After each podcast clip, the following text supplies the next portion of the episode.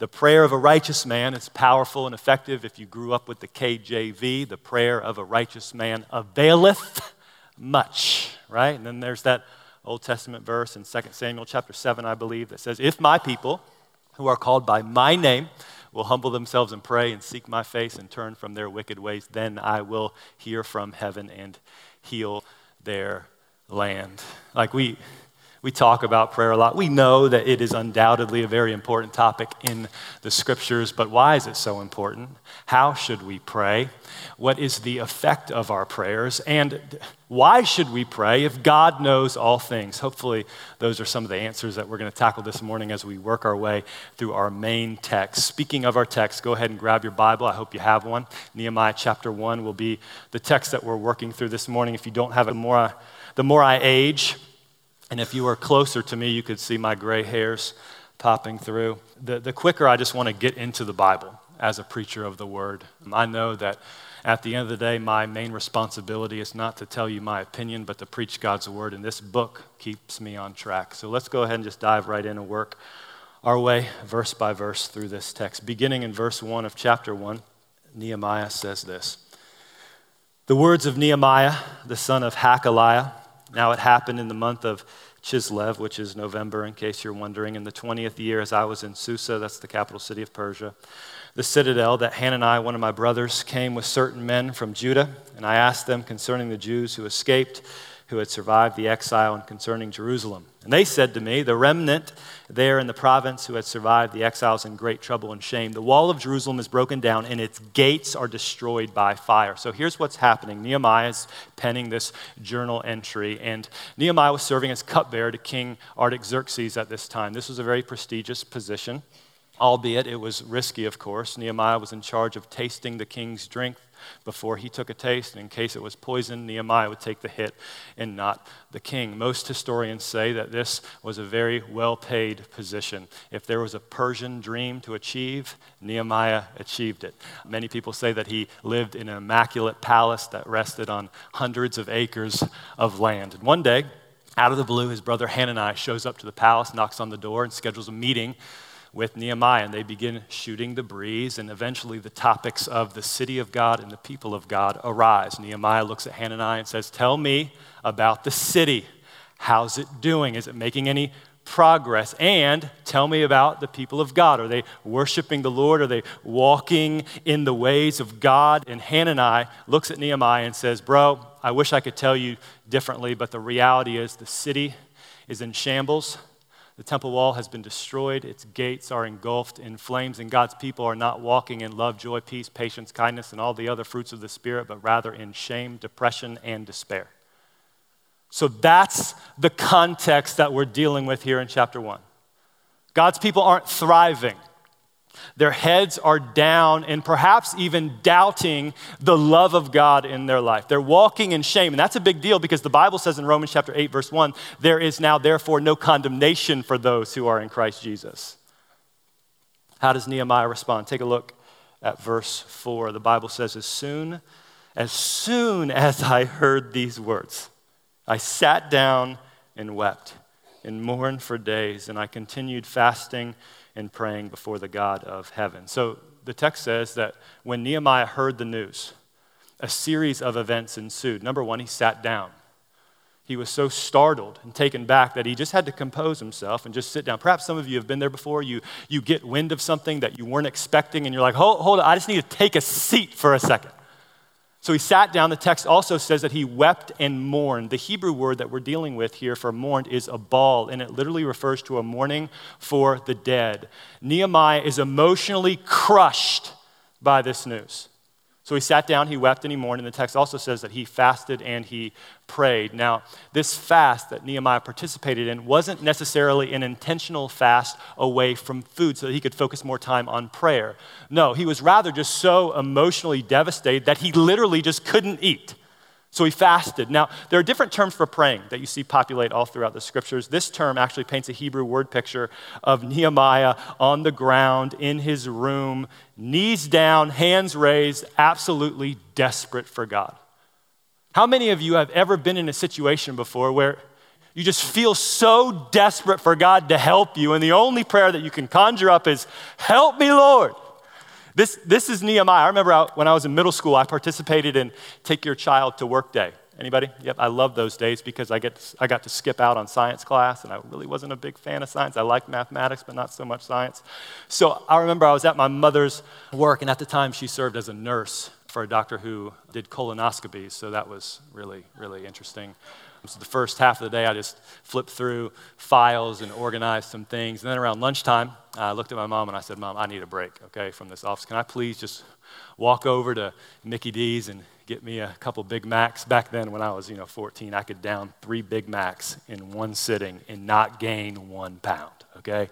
I loved it. For all of you who are trying to lose weight, I apologize for that little nugget of truth there. But good luck on your journey. So my mother worked right off Cary Parkway. You guys most of you are locals, I'm assuming. So that's a pretty busy road. So I walk across Cary Parkway. I'm on a sidewalk heading to McDonald's, and all of a sudden behind me I notice that a car stops, which was pretty weird because Cary Parkway, again, is a high traffic area. Why would you just stop in the middle of Cary Parkway? So I turn around and I see a guy get out of the car, and initially I'm thinking, okay, perhaps he's lost and he needs some directions. Well, after a couple of seconds, and after he looks at me and says, why don't you come into my car and I want to take you to a place and we can have some fun together. Once he said that, and I looked into his eyes and saw the evil in his eyes, in that moment, I was pretty terrified. The trepidation level in my life increased immensely. I didn't know at the time that there was, child abduction cases just running rampant throughout the city of Cary. But in that moment, I was kind of desperate for God. So I ran across that street, and I literally remember praying as I'm kind of dodging cars, okay? Help me, Lord. Show up in my life. I didn't know what was going to happen to me, right? This is the context that Nehemiah is dealing with here in chapter 1. He's desperate for God to show up in his life because he knows in just a few short weeks that he's going to approach the king, the same king who stopped construction on the wall in Ezra chapter 4, and ask him permission to take an extended leave of absence, head to the city of Jerusalem, and rebuild the temple wall that's been in shambles for over 100 years. Verse 5 continues. Let's keep going. So this is Nehemiah's prayer. We're going to learn a little bit about the nuts and bolts of how he exactly prayed. Verse 5 says, and I said, O Lord God of heaven, the great and awesome God who keeps covenant and steadfast love with those who love him and keep his commandments. I don't know about you, but I love the way Nehemiah begins this prayer. Notice that he describes God as awesome. Truth be told, though, we use that term awesome out of context all the time, and we overuse it, don't we? Awesome means to inspire awe. How was your breakfast today?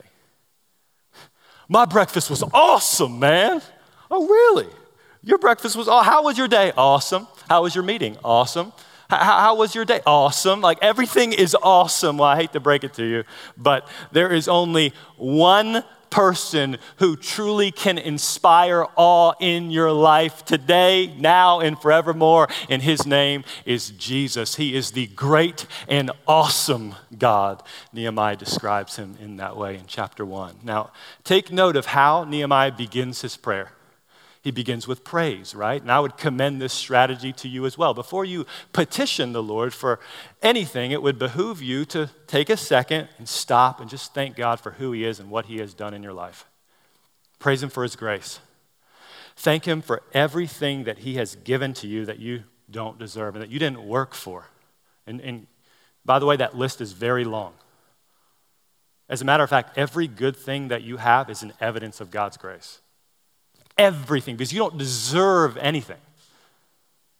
As human beings born into this world as sinners, we deserve wrath, hell, and damnation, but God gives us grace.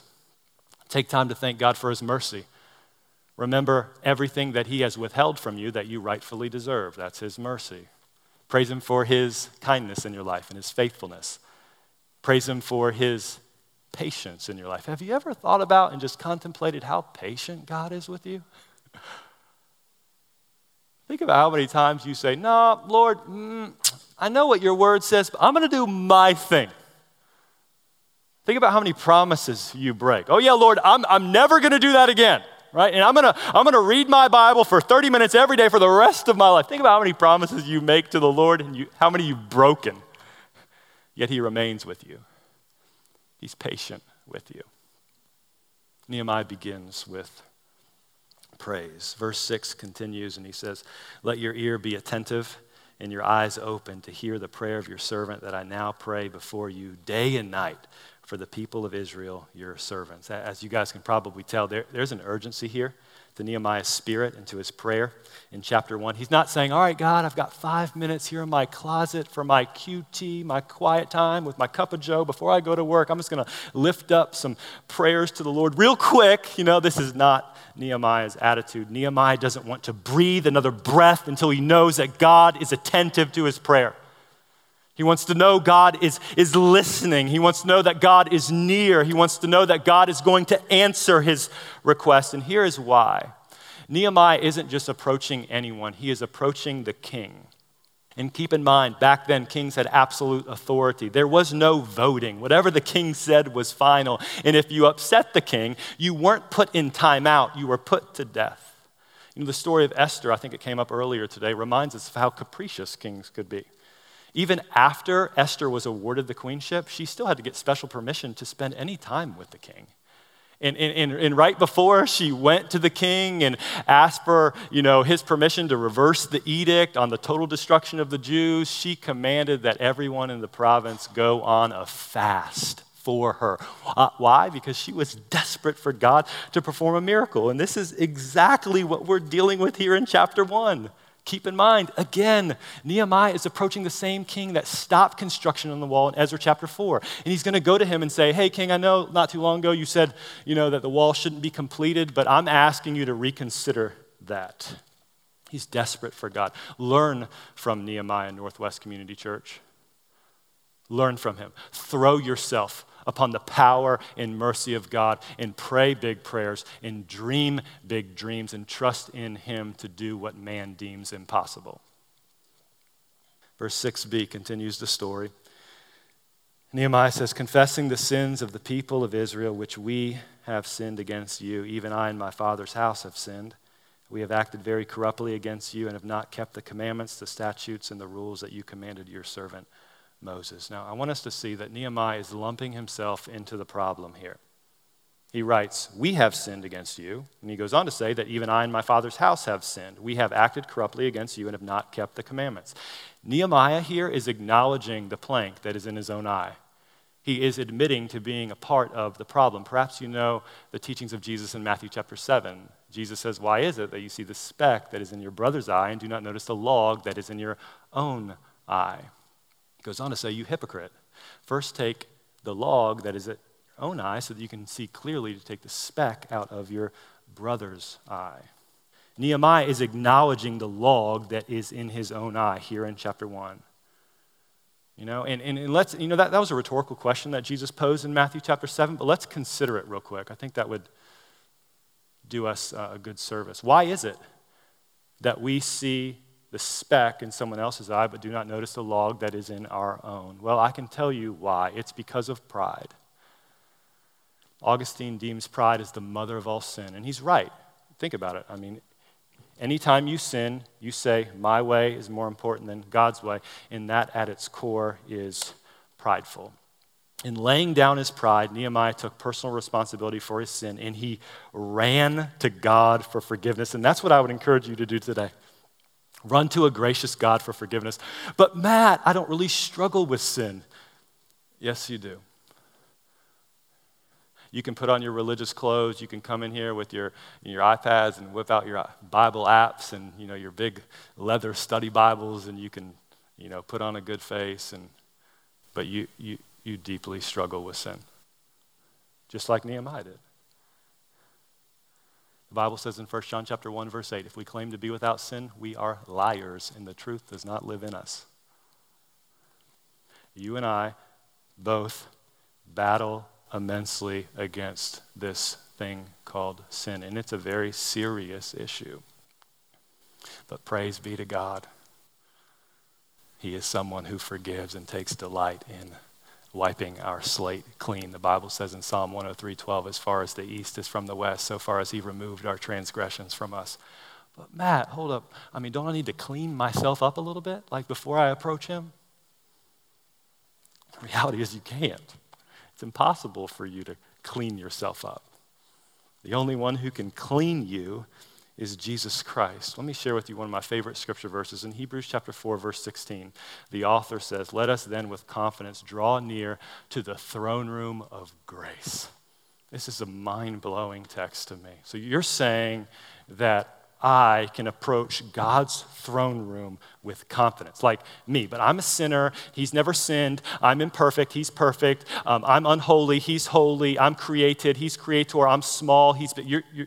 You're saying that I can just approach his throne with confidence. Yes, yes, and yes. Why? Because his throne room is a throne room of grace. And as believers, we should never get tired of hearing the grace of God. I got to be honest with you. I am a grace addict. I am a proud grace addict, and I pray I will never get over the grace of God, and I pray that you will never get over the grace of God, and that it will truly be the engine that fuels your Christian life. God's grace, more of God's grace. That's what you should want from the preachers and pastors here every Sunday. Just tell me about God's grace. Just give it to me. Just tell me that he who knew no sin became sin for me so that in him I could become the righteousness of God. Tell me that it is by grace that we have been saved through faith and not by works so that no one may boast. God's grace. This is what separates Christianity from all the other world religions. Religion teaches that in order to get to God, you must ascend to the top of the mountain and that God is sitting on some, lazy boy chair on top of the mountain. And if you, through moral improvement and good works, work hard enough, then you'll reach the top of the mountain. And when you get there, God will give you a big hug and welcome you into his family. That's religion. Christianity teaches something unequivocally opposed to that. Christianity teaches that God descended from the top of the mountain to reach us so that we could be saved, not by works, but by the grace of God. What we're seeing here in Nehemiah chapter 1 is grace. I mean, for years, Nehemiah and God's people were bucking the will of God and doing their own thing. And then in this moment, he comes to a gracious, forgiving God, and God hears him. I love that. If I could pay you $1 million today to memorize Hebrews 4:16, I would. Let us then with confidence draw near to the throne room of grace. But Matt, I just did this last night. And if people found out that I did this morning at Northwest, then I think that they would defriend me and not even want to be around me anymore. Are you saying that I can just approach his throne room? Yes, I am. And I'm not encouraging you to flippantly approach God, okay? There needs to be an element of awe and respect when you approach a holy God. But at the same time, I want to beat in your brain that his throne room is a throne of grace. So he's ready to welcome you with open arms, regardless of what you have done. Nehemiah acknowledged that. And through his prayer, he goes to the Lord and asks for forgiveness. Verse 8 continues, and the Bible says, "Remember the word that you command your servant Moses, saying, if you are unfaithful, I will scatter you among the peoples. But if you return to me and keep my commandments and do them, though your outcasts are in the uttermost parts of heaven, from there I will gather them and bring them to the place that I have chosen to make my name dwell there. They are your servants and your people, whom you have redeemed by your great power and by your strong hand. O Lord, let your ear be attentive to the prayer of your servant and to the prayer of your servants who delight to fear your name. And give success to your servant today and grant him mercy in the sight of this man." So let's do a little bit of recap, okay? Nehemiah's in Susa, 800 miles away from the city of Jerusalem, serving as cupbearer, living the life of the rich and famous. One day, Hanani shows up. They begin talking. Nehemiah gets word that the city is in shambles and God's people are walking in shame. Instantly, he's crushed. And that burden led him to sit down, weep, mourn, pray and fast for 4 months. Now, here's a question. I mean, if God knows everything, and if he knew the outcome of this situation, why would Nehemiah spend 4 months in prayer? It doesn't really make much sense, right? Well, it actually makes a lot of biblical sense. The reason why Nehemiah prayed for 4 months even though God knows all things, because he understood the biblical reality that he could do nothing of eternal significance apart from the help of God. Nothing. Jesus says very clearly in John 15:5, I am the vine, you are the branches. If a man remain in me and I in him, he will bear much fruit. But apart from me, you can do absolutely nothing. Nothing. Nothing. Nothing. Prayer is God's way for you to demonstrate your dependence on him. And the Apostle Paul realized this in 2 Corinthians chapter 12. He's actually having a dialogue with the Lord about his thorn in the flesh. Theologians have debated about what this thorn is for centuries now. Some people say it's pride. Others say it was a physical ailment of some sort. Regardless, he was dealing with something, and Paul wanted it out of his life. So one day he approaches the Lord and says, Lord, I'm really not digging this thorn, and I want you to take it away. God's answer? Silence. Paul comes back to the Lord the next day. Lord, I don't know if you heard me the other day or if you drank your coffee this morning, but I'm really not a big fan of this thorn in my life. And I actually think it's prohibiting me from being the man that you want me to be. So take it out. Remove it from my life. I don't want it anymore. I've had it for too long. God's response, yet again, silence. Paul comes back to the Lord a third time. Says, Lord, I don't know how loud I need to shout, but take the thorn away. I don't want it in my life anymore. The Lord responds this time, but in a very interesting manner. The Lord says to Paul, my grace is sufficient for you, for my power is made perfect in weakness. When Paul heard that, a light bulb went off in his mind and in his heart, and he responded to the Lord's voice by saying, therefore, I will boast all the more gladly in my weaknesses so that Christ's strength may rest in me. The Christian life, my friends, isn't primarily about you working for God. It's about God working through you. And prayer is a way for you to acknowledge that before a holy God. I can't do it, but God can. I can't get through this trial, but God can allow me through his strength to get through this. This is precisely what Nehemiah did here in chapter 1. And let me tell you this, the Lord answered his prayer in epic fashion. Okay, if you continue studying the story, you'll see that in chapter 2, Nehemiah approaches the king. Again, the same king that stopped construction on the wall in Ezra chapter 4. I know that's the third time I've told you that, but I want you to remember that, okay? Approaches the same king that stopped construction on the wall and says, King Artaxerxes, I know that this is out of the blue and you're probably not expecting this, but I need an extended leave of absence to leave my role as cupbearer here in Susa and head to Jerusalem to rebuild the temple wall with the Jews who have returned home. The king said, sure, no doubt. Nehemiah responds, and says, well, there's more to the request than just that. I actually need all the necessary resources to get the job done. King responds, sure, you can have everything that you need. Then Nehemiah takes the 800-mile trek back to Jerusalem. When he arrives, the story leads us to believe that he sets up shop for a couple days, evaluates the city, and you best believe the Lord was using his prayers in chapter 1 to help him formulate a strategy. Believe that. After 3 days of coming up with a plan, he then brings in the people of God and gives them one powerful motivational speech. And the people respond in unison and say, let us rise up and build. Then in chapter 3, you see 46 different groups of people rebuilding the temple wall that had been in shambles for over 140 years. In chapter 4, in 5, opposition strikes, however, but through it all, Nehemiah and his team persevere, and they keep on going. In chapter 6, the text leads us to believe that they completed the construction project in 52 days. But that's not the end of the story, for the wall was merely a symbol of the spiritual state that they were in. God wanted their hearts. So in chapter 8, you see God's people for the first time in over 100 years look at Ezra the scribe and say, Ezra, we want to hear from God.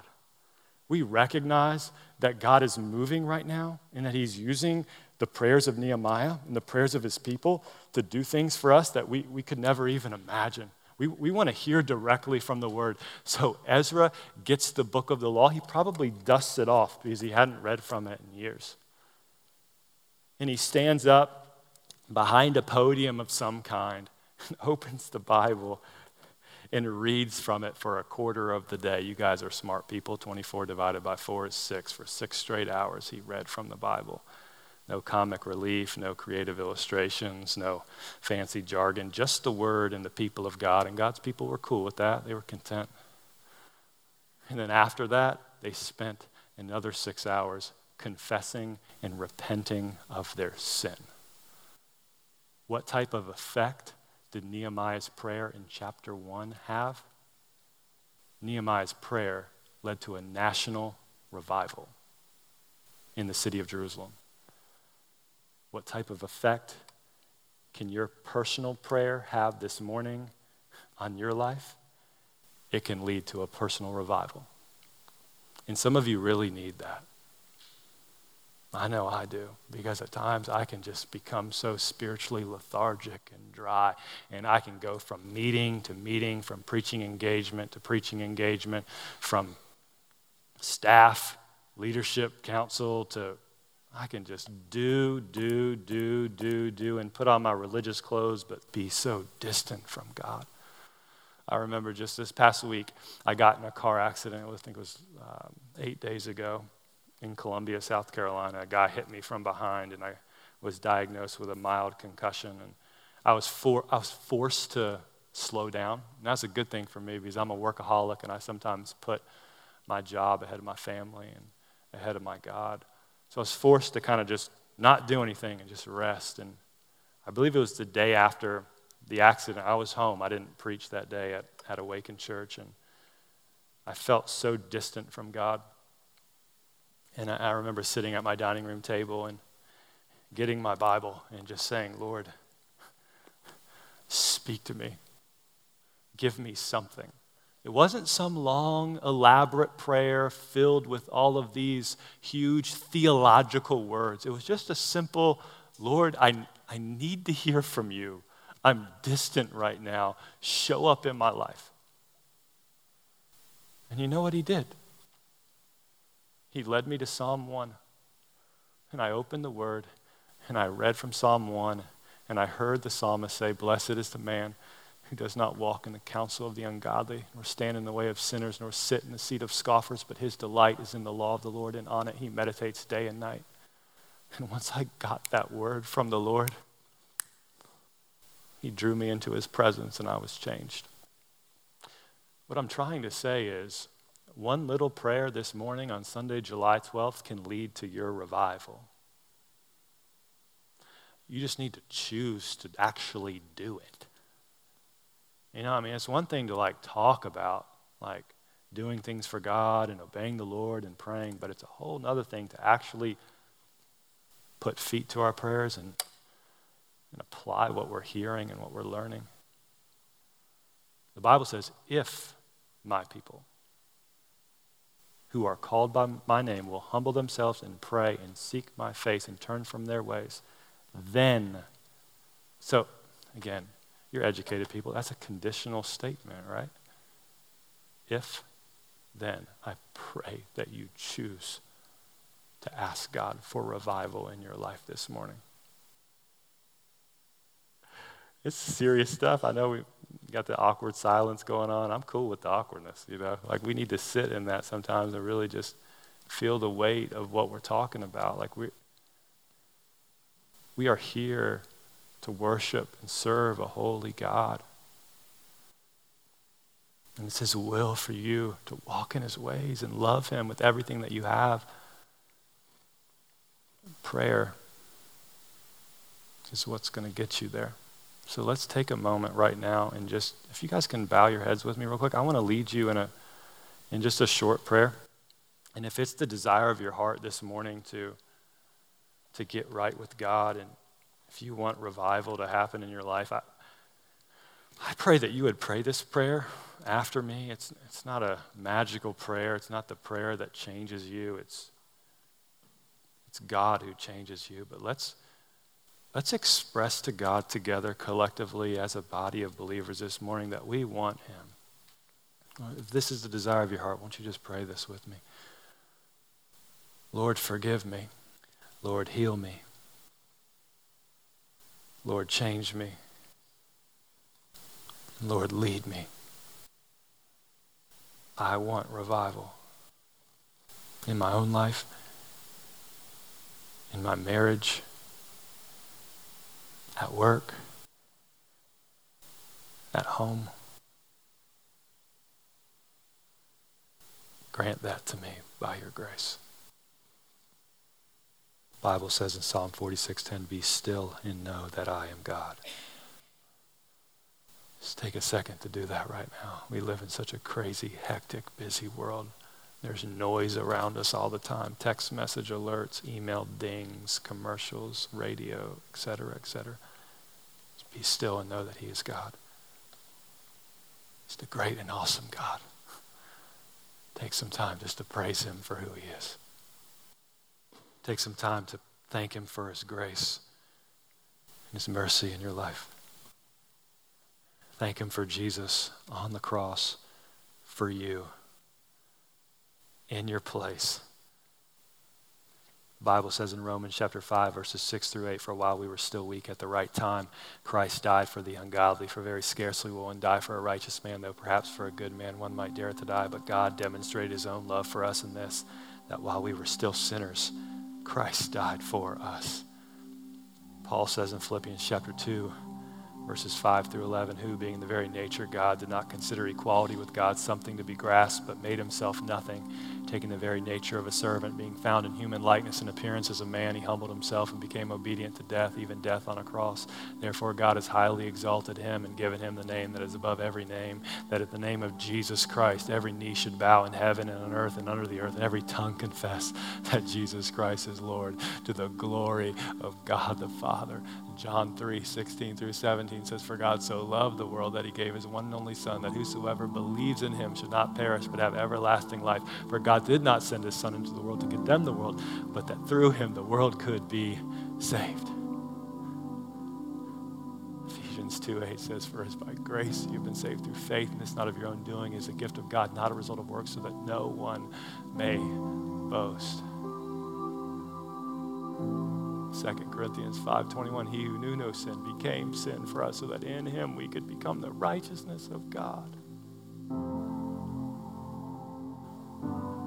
Martin Luther calls this the great exchange. A little over 2,000 years ago, all of your sin was transferred to Christ's account on the cross. And upon repentance and belief, when you believe in him, all of his righteousness is transferred to your account. That's why today, if you're a Christian, you're more righteous than you will ever be.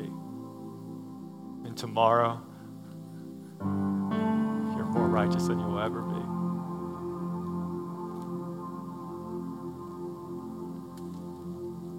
The Bible says in Lamentations that his mercy is new every morning.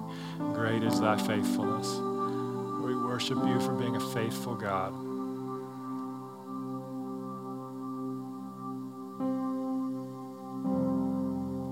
Says in Psalms that the Lord is close to the brokenhearted and he saves those who are crushed in spirit. Thank you for being a God who's close to us. You are a great and awesome God. As we sit here just for a few minutes and just bask in your presence and in your character, Lord, I pray that you would just continue to speak to us. I know many people out there are going through immense pain and suffering from a host of different things. And Lord, they need you. So Lord, we pray that your ear will be attentive to their prayer. And we know your ear will be attentive because you're always with us and you're always there and you will never leave us nor forsake us. We thank you for this time. We praise you, Jesus. In your name we pray. Amen.